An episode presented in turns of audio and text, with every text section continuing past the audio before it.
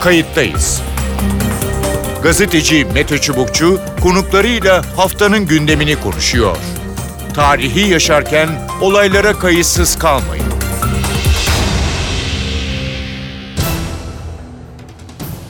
İyi günler bir kayıttayız programıyla daha karşınızdayız. Tarihe ışık tutmak ve olan biteni anlamak için önümüzdeki dakikalarda sizlerle birlikte olacağız. Ben Mete Çubukçu, editörümüz Sevan Kazancı. Rusya-Ukrayna savaşında çatışmalar şiddetleniyor, insani dram büyüyor. Ruslar üç koldan Ukrayna'yı kıskaca aldı. Doğuda üstünlük kuran Ruslar güneyde de Karadeniz'e açılan noktalara dayandı. Kanlı meskun mahal operasyonlarından korkuluyor. Ateşkes umudu zayıf ancak insani koridor için taraflar yeniden buluşacak. Şimdiye kadar en az 1 milyon kişi Ukrayna'dan Avrupa'ya göç etti. Batı, Rusya'yı sert yaptırımlarla geri adım atmaya zorluyor. Moskova'nın uluslararası arenada soyutlanması hedefi dikkat çekiyor. Kayıttayızda bu hafta Rusya'nın Ukrayna işgalini konuşacağız. Savaşla ilgili farklı senaryoları, Moskova'ya yönelik soyutlama adımını, nükleer söylemi ve nükleer santraller çerçevesinde yaşanan tehlikeli gerginlikleri ele alacağız. İki konuğumuz olacak. Kayıttayız'ın konu Profesör Hasan Ünal. Hasan Ünal, Maltepe Üniversitesi öğretim üyelerinden. Hoş geldiniz programımıza. Hoş bulduk. Dünya diken üstünde günlerdir e, benzer konuyu e, konuşuyoruz ama e, her günde yeni gelişmeler oluyor. İkinci haftasına girdik savaşın, krizin. Ne dersiniz? Hangi noktadayız? Yani Rusya-Ukrayna savaşı hem bu iki ülke arasındaki durum hem de dünyadaki taraflar açısından. Başlangıçtan bu yana yani hangi noktaya geldik? Baktığım kadarıyla haritada da savaşın son e, seyrini e, gördüğümüzde Rus birliklerinin e, Putin'in daha önce Ukrayna halkıyla e, e, şey e, Rus halkı aynı halktır e, e, diye söylediğine uygun bir şekilde icra edilen bir operasyonla karşı karşıyayız. Görebildiğim kadarıyla e, işte e, halka çok büyük zarar vermemek için e, biraz dikkat ediyor Rus tarafı. Ama öte yandan tabii ki e, Ukraynalıların ve diğerlerinin karşı şeyleriyle, hamle hamleleriyle de savaş e, birçok yerde evet. çirkin görüntülere sebep oluyor. Hı hı. Ama sonuçta Doğu Ukrayna'yı sanki bir kuşatmaya alıyor gibiler. Bu da bende şey intibarını uyandırıyor. Yani sonuçta Rusya'nın istediği zaten e, Kiev'de yönetimin değiştirilmesi, işte e, Ukrayna'nın doğrudan e, nötral onların tabiriyle hı. tarafsız bir ülke konumuna e, getirilmesi, bu Nazilerden Ukrayna'nın temizlenmesi e, vesaire. Şimdi bunları yan yana getirdiğimizde şöyle de bir şey görüyorum.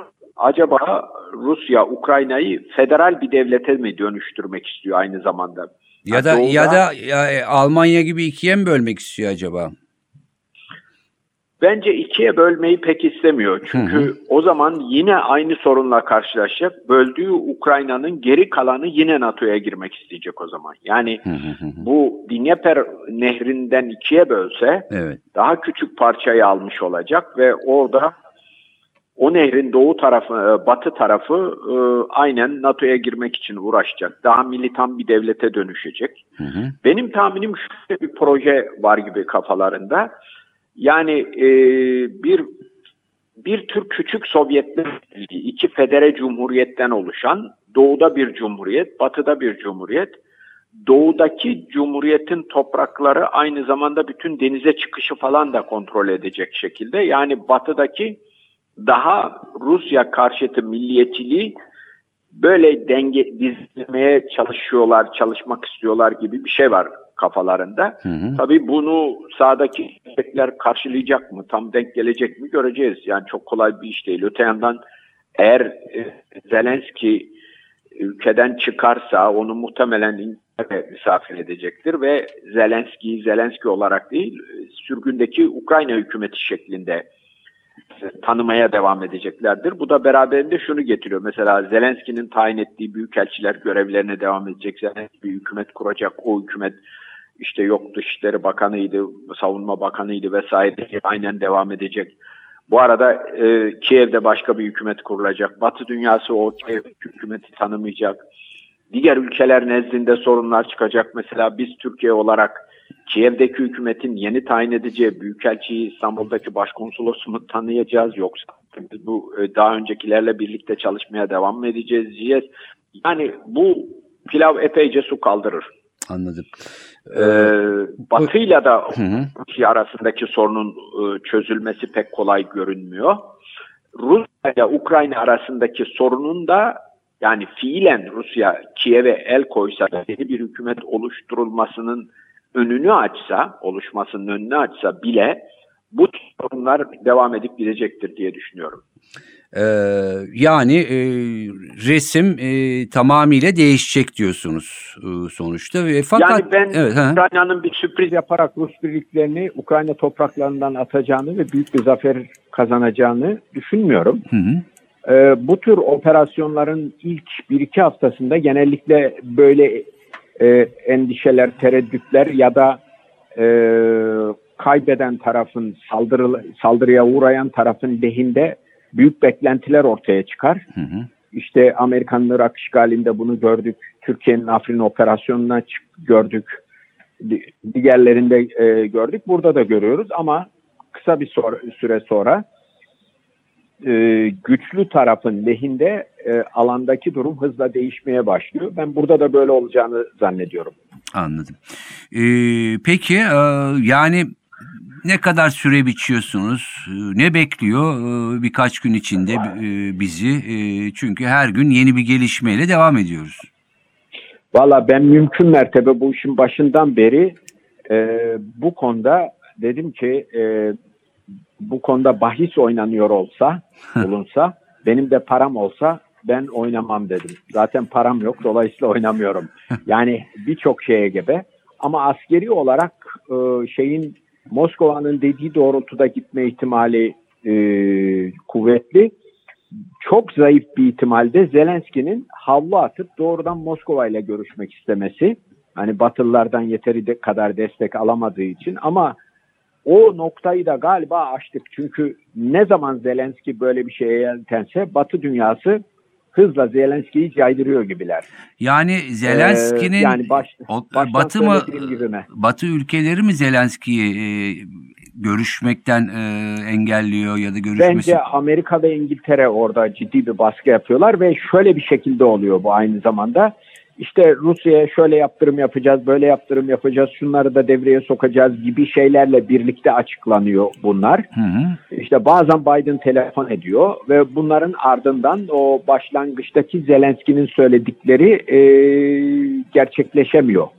Yani operasyonun ilk 24 saatinde Zelenski işte Ukrayna'nın bir tarafsız ülke haline dönüştürülmesi temelinde e, Moskova ile görüşmeye hazırım dedi. Ama hemen ardından 24 saat içinde e, havlu attı. O arada Batı dünyasından bu konuda önemli destekler aldığını ve baskı da gördüğünü düşünüyorum. Hı hı. Evet yani e, daha önümüzde belli bir süre e, var gibi maalesef e, duruyor sorunun ya da krizin e, çözümlenmesi için ama umarız bir an önce e, çözülür çünkü e, yani işin pratiğinde alanda e, insanlar hayatını kaybediyor altyapı tahrip oluyor bir ülke gerçekten e, eğer bu hızla devam ederse bir hafta on gün içinde hani büyük bir kısmı yerle bir olacak gibi öyle değil mi? Şimdi tam olarak bunu bilemiyoruz. Mesela siz yakından takip ettiğiniz 1999'da Sırbistan bombalandığında Evet. E, 77 gündü galiba. O bombardımanın ardından ben Sırbistan'a değil ama Kosova'ya giden Türk Dışişleri Bakanlığı heyetiyle birlikteydim. Hı hı. Biz oraya gittiğimizde yani televizyonların naklettiği kadar büyük bir yıkım görmedik. Ki orada Kosova'dan çekilen Sırp birliklerinin bazı mahalleleri toptan yaktıklarını falan gördük. Ama buna rağmen e, yani hayat çok hızlı bir şekilde normale dönüyordu orada. Hı hı. E, Burada da öyle olabilir. Yani şimdi Rusların açıklamaları üzerinden gidersek işte hükümet binalarını, kendilerine e, pusu kurulan binaları, bölgeleri, Hı hı. e, direniş gösterilen yerleri bombaladıkları iddiasındalar.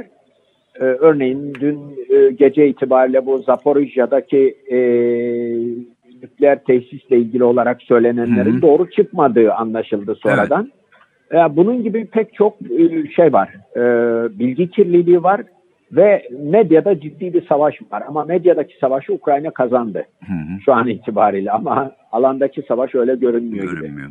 Bakalım e, ne olacak? Önümüzdeki haftalarda tekrar e, değerlendirme imkanı e, buluruz sanırım. Çok teşekkür ediyorum programımıza katıldığınız için. Sağ olun. Memnuniyetle. Ben teşekkür ederim. İyi yayınlar diliyorum. Sağ olun. Kayıttayız'ın konuğu Mithat Rende. Mithat Rende emekli büyükelçilerden. Hoş geldiniz programımıza. Hoş bulduk Mete Bey, iyi yayınlar.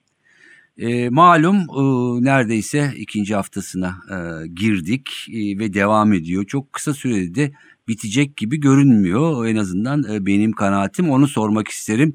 Ne dersiniz e, Rusya'nın Ukrayna e, işgali e, hangi aşamada, yani ne noktadayız şimdi e, hem iki ülke hem de dünya olarak?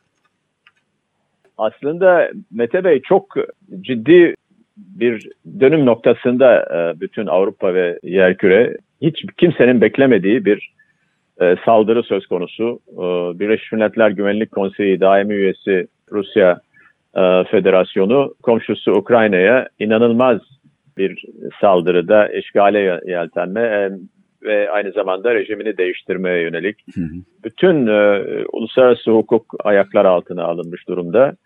E, normlar da öyle.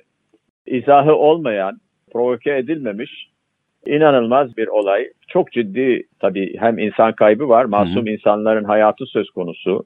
Altyapı tahrip ediliyor. Hı hı. Kadın, çocuk, yaşlılar e, bir kısmı evlerinin bodrum katlarında, bir kısmı işte şehirlerin Kiev dahil Hı hı. şehirlerin metrolarında rapor edilenlere göre farelerin cirit attığı alanlarda bir 10 gündür e, hayatlarını geçiriyorlar.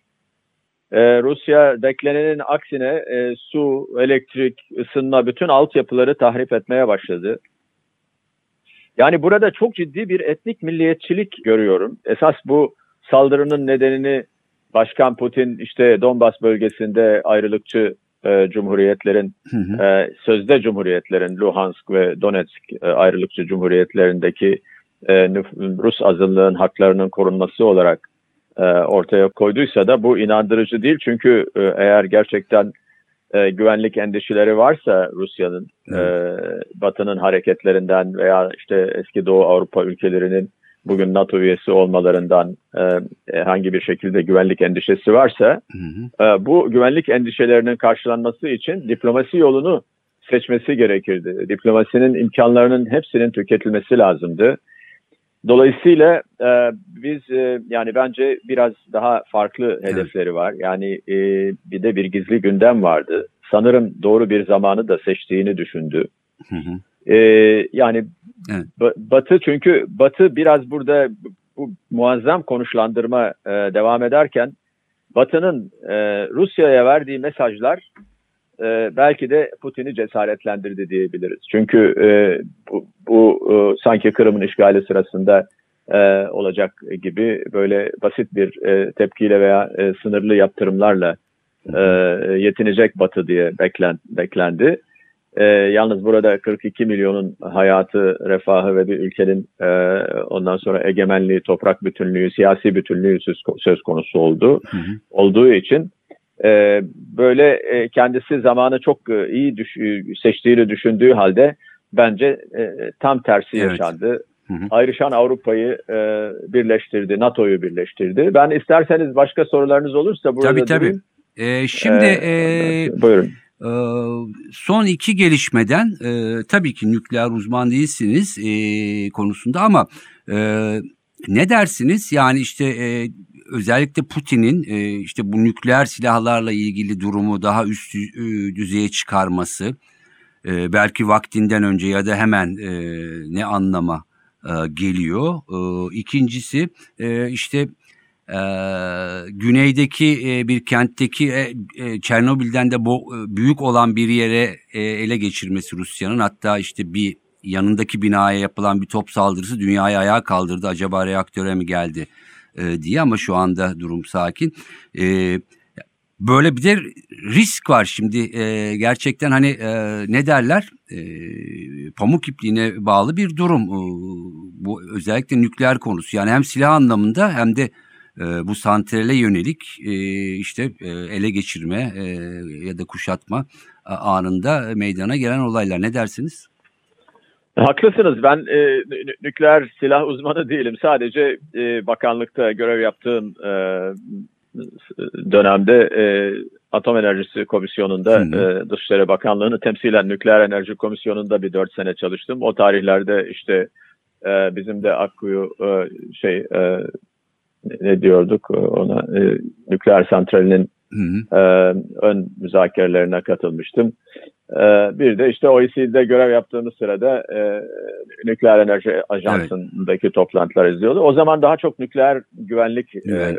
e, konuşuyorduk. Fakat evet. burada hı hı. yani bu iki iki boyutu var bunun. Bahsettiğiniz nükleer silahların yani nükleer silahları kullanmaya hazırlık durumunun e, yükseltilmesi yönündeki e, kararını ve e, uygulamasını e, Başkan Putin'in biraz caydırıcılık e, e, şeyi yani bu e, ne diyelim e, caydırıcı olmak için e, ve Batı'ya özellikle NATO'ya e, gerekli mesajı dokunmayın. Yani biz burada işte ben burada mücadele halindeyim veya bir ülkeyi işgal ederken siz sakın aklınıza gelmesin yani buraya siz karışmayın bu savaşa e, demek Hı-hı. istemiş e, olabilir. Ben öyle tahmin ediyorum. E, ve e, esasen Batı biliyorsunuz e, Başkan Biden'ın ağzıyla e, ifadeleri sürekli tekrarladığı ifadeler biz buraya, buraya silah so- şey buraya asker sokmayacağız. Biz Na- Ukrayna için savaşmayacağız. NATO savaşamaz Hı-hı. orada. Beşinci maddeyi orada uygulayamaz dedi. Çok açık bir şekilde. E, belki bu kadar açık söylemesi de aslında dediğim gibi daha önce değindiğim cesaretlendirmiş olabilir Putin'i ve Rusya'yı, e, Rus generalleri. Bu birincisi yani daha çok caydırıcı bir hareket, bir e, bir araç olarak kullandığını düşünüyorum. Anladım. E, bunu. Hı hı. Yani yarın e, nükleer silahları e, kullanabilir mi? Çok sıkıntıya düştüğü zaman e, e, küçük e, e, boyda bir bir kasabayı veya bir şehri yok edecek e, e, düzeyde küçük çaplı nükleer müdahaleler yapar mı? Artık öyle bir hale geldi ki dünya hiç, hiç imkansız diyemiyoruz bunlara maalesef. Peki ee, şunu, şunu şunu soracağım ya yeni bir açıklama e, hemen e, sıcağı sıcağına. Şöyle söylüyor Putin, e, komşu ülkelere tansiyonu daha da yükseltmekten kaçınmaları, Rusya ile ilişkileri kötüleştirmemeleri çağrısı yapmış. Yani şimdi burada komşu ülkeler e, tabii e, kim olabilir? Baltık'ta e, eski e, cumhuriyetler var. Estonya, Latvia, Litvanya, e, Polonya, e, e, e Slovakya. Onları yani kastediyor şey, sanırım. Yani Türkiye Romanya, komşu Bulgaristan. değil ama herhalde Türkiye'yi kastetmiyordur zaten değil mi? Ne dersiniz? Tabii şöyle yani tabii Karadeniz üzerinden Türkiye'de komşu. E, hem Ukrayna'ya hem e, Rusya'ya. Fakat e, bizim e, de, dengeli yani e, şimdiye kadar e, özenle bu şeylerin yaptırım yaptırımların dışında kalınması e, ondan sonra yapılan açıklamalarda e, yani reddediyoruz bu e, saldırıyı e, e, reddediyoruz ve bu e, Ukrayna'nın toprak bütünlüğüne, siyasi bütünlüğüne, egemenliğine saygılıyız dedikten sonra kınama, kınıyoruz demememiz e, muhtemelen Rusya'nın Rus tarafının hoşuna gitmiştir. Ancak kınama ama NATO'daki kınama kararına katıldık bu arada. Hı hı. Ee, işte e, genel kuruldaki kınama kararına katıldı Türkiye. E, dolayısıyla bence Türkiye'ye yönelik bir e, bir şey değil. Daha çok e, daha çok e, e, kuzeyde Baltıklar, e, Polonya ve e, Doğu Avrupa ülkelerine yönelik bir e, bir uyarı bu. Hı. Yani karışmayın, tansiyonu yükseltmeyin. Tansiyonu yükseltmeyin derken muhtemelen biraz da e, hani buraya e, savaşan insan savaşacak insan göndermeyin. Hani bir 16 bin kişinin e, şeye girdiği iddiaları var. E, evet. e, Ukrayna'ya, Rusya, Rus askerlerine karşı savaşmak üzere. Bir de tabii çok ciddi bir savunma silahı desteği var Batı'dan. Hı hı. E, belki onları kastediyor. Evet. Ama e, hayal kırıklığına uğradığı kesin. Yani bu işin bu kadar büyüyeceğini e, ve Batı'yı birleştireceğini ama bence devrim niteliğindeki en önemli olay e, e, Almanya'nın pasifizmden e, tekrar evet. büyük bir Avrupa gücü haline dönüşmeye karar vermesi ki bu çok yani tarihi bir bir karar. E, Almanya'ya uyuyan bir devdi. Şimdi artık uyandı ve e, sadece bu yıl 100 milyar e, euroluk bir harcama yapacak savunmasına. Bizim açımızdan Montreux çok Evet. önemliydi tabii. Ne kadar değerli bir enstrüman olduğunu gördük Evet. ve Türkiye'ye ne kadar güç verdiğini de e, bu vesileyle gördük. E, e, bu bu bunun bunun takdir edileceğini e, bundan sonra e, umuyorum.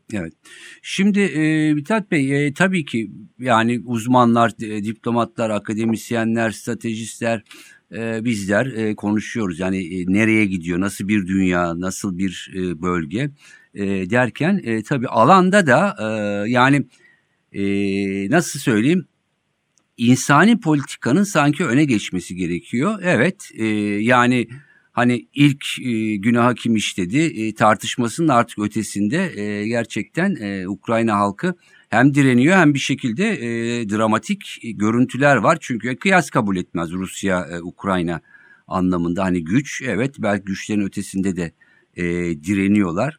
E, ne dersiniz yani kısa vadede e, yani benim bildiğim işte ateşkes olması lazım. Belki yapacaklar bir insani koridor için ama e, nereye kadar e, gider? Çünkü e, gün geçtikçe daha derinleşiyor bu kriz özellikle e, alanda, şehirlerde.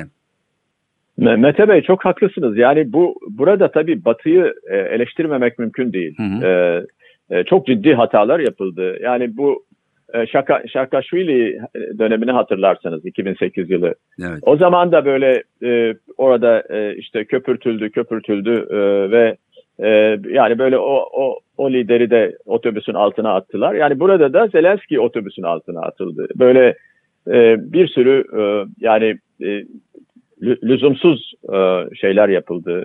Çok fazla işte NATO üyeliği e, sürekli gündemde tutuldu. Hı. E, halbuki belki de Avrupa'nın Avrupa güvenliğinin ve Avrupa güvenlik mimarisinin sağlıklı bir şekilde oturması için her ne kadar açık kapı politikası varsa da NATO'nun e, kanımca ama farklı düşünenler de olabilir. Kanımca e, gü- güvenlik için, Avrupa'nın güvenliği için e, Polonya'nın e, e, Polonya'nın tarafsız bir ülke olarak e, kalması e, sağlıklı olurdu ve bu konuda e, bu konuda belki de e, kapıları kapatmamak gerekirdi. E, yani müzakere yoluyla e, Rusya'nın kendince e, e, meşru veyahut da e, anlaşılabilir e, e, endişelerinin karşılanması için e, bazı yollara e, başvurulabilirdi. Şimdi tabii onlar çok maksimalist taleplerle geldiler. Yani Evet. işte rejimi değiştireceğim, e, silahlandıracaksınız Ukrayna'yı. Hatta bütün doğudaki e, yeni yeni NATO ülkelerindeki konuşlandırmalarınızı da geri çekeceksiniz gibi kabul edilemez taleplerle geliyor. Ama bence müzakere kapısını e, e, kapatmamak gerekir. Yani U- Ukrayna olsun, Batı olsun yani Putin'le ve ekibiyle e, halen bir müzakere e, o onun Başkan Putin'in müzakere marjı olduğunu belki de bazı taleplerle yetinebileceğini çünkü yaptırımlar çok ciddi Evet. şekilde e, e, yani çok e, Rus ekonomisini y- y- yıkıcı etki ekonomisine yıkıcı etkileri olacak yaptırımlar söz konusu. Hiç bunlar beklenmiyordu. Evet. Swift'in devreye girmesi, hava sahalarının kapanması düşünün yani bu bu kadar hava sahası tamamen felce uğratıyor, e, felç ediyor e, şey ekonomisini. E, geriye bir tek doğalgazla petrolün e, petrol kaldı. Hı hı. E, onları da almaktan vazgeçerlerse e, e, o zaman çok ciddi sorunlarla karşılaşacak. Çünkü Rusya Rus ekonomisi biliyorsunuz büyük bir ekonomi Evet, değil. evet. Güney Kore ekonomisinden daha küçük. İspanya kadar bir ülke ekonomik olarak. Yani dev bir askeri güç ama ekonomik olarak çok fazla öyle dayanma bu kadar büyük yaptırımla çok fazla dayanacağını sanmıyorum ve Rus halkı maalesef bunun cezasını Rus halkı Ukrayna halkı çekecek. Biz çekeceğiz. Türkiye'ye çok olumsuz e, etkileri olacak maalesef. Çok teşekkür ediyorum e, programımıza katıldığınız ve görüşleriniz için çünkü belli ki e, bugün burada bitmeyecek. Herkes soruyor e, insanlar, vatandaşlar bizlere de. E, benim kanaatim inşallah e, yanılırım. E, kısa sürede bitmeyeceği yönünde bilmiyorum. Siz ne düşünüyorsunuz? Kısa görüşünüzü Ha. alayım kapatalım. Sağ olun. Her geçen gün risk büyüyor e, Mete Bey. Hatta belki de e, daha çok e, şöyle yani hiçbir ülkeyi bence köşede e, sıkıştırmamak lazım. Bir şekilde çıkış yolu aranması gerekir. Evet. Burada gene de de- dediğimi tekrarlamak istiyorum. Diplomasiye, müzakereye, e, müzakerelere e, imkan sağlamak lazım. Bir taraftan evet savaş devam edebilir ama e, hı. dileriz ki devam etmesin. E, işte ondan sonra yani çok e, ciddi e, e, bir durum söz konusu. Her gün e, kaybolan hayatlar, yıkılan e, bir altyapı, yıkılan bir ülke. Evet. E, bence diplomasiye, barışa ve istikrara e, hizmet edecek e, insanlara, e, aracılara, e, kolaylaştırıcılara ihtiyaç var. E, kolaylaştırıcı olarak Türkiye'nin de e, bence faaliyetlerini e, sürdürmesi Gerekiyor. e, gerekir bizim çıkarlarımız için de. Peki. E, Mithat Eren'de çok teşekkür ediyorum programımıza katıldığınız ve yorumlarınız için. Zevkle sağ olun, iyi yayınlar Sağ olun. Mete Bey. Mersi. Evet görüşler böyle bir emekli büyükelçi, bir akademisyen e, konuyu, coğrafyayı yakından izleyen iki e, isim. E, benzer görüşler, farklı görüşler, farklı yaklaşımlar e, söz konusu e, ama e, gidişat hiç iç açıcı e, değil. E, yani bütün bu uluslararası dengelerin e, ortasında e, maalesef e, Ukrayna'nın altyapısı e, giderek daha fazla tahrip ediliyor. İşte bir milyon kişi kaç milyon kişiye çıkacak ülkeden çıkmak zorunda kalan e, onlara bakacağız ve eğer şehir savaşlarına dönecek olursa e, gerçekten e, önümüzde e, hiç de iç açıcı e, bir e, dönem bizi e, bekliyor e, diyemeyiz. E, umarız e, ateşkes bir an önce e, olur, e, masaya oturulur ve e, belki herkes birer adım geri atarak bir anlaşmaya varır. Bunların hepsini birlikte göreceğiz. Ben Mete Çubukçu, editörümüz Sevan Kazancı. Kayıttayız'dan bu haftalık bu kadar. Haftaya yeniden buluşmak üzere. Hoşçakalın. Kayıttayız. Gazeteci Mete Çubukçu konuklarıyla haftanın gündemini konuşuyor. Tarihi yaşarken olaylara kayıtsız kalmayın.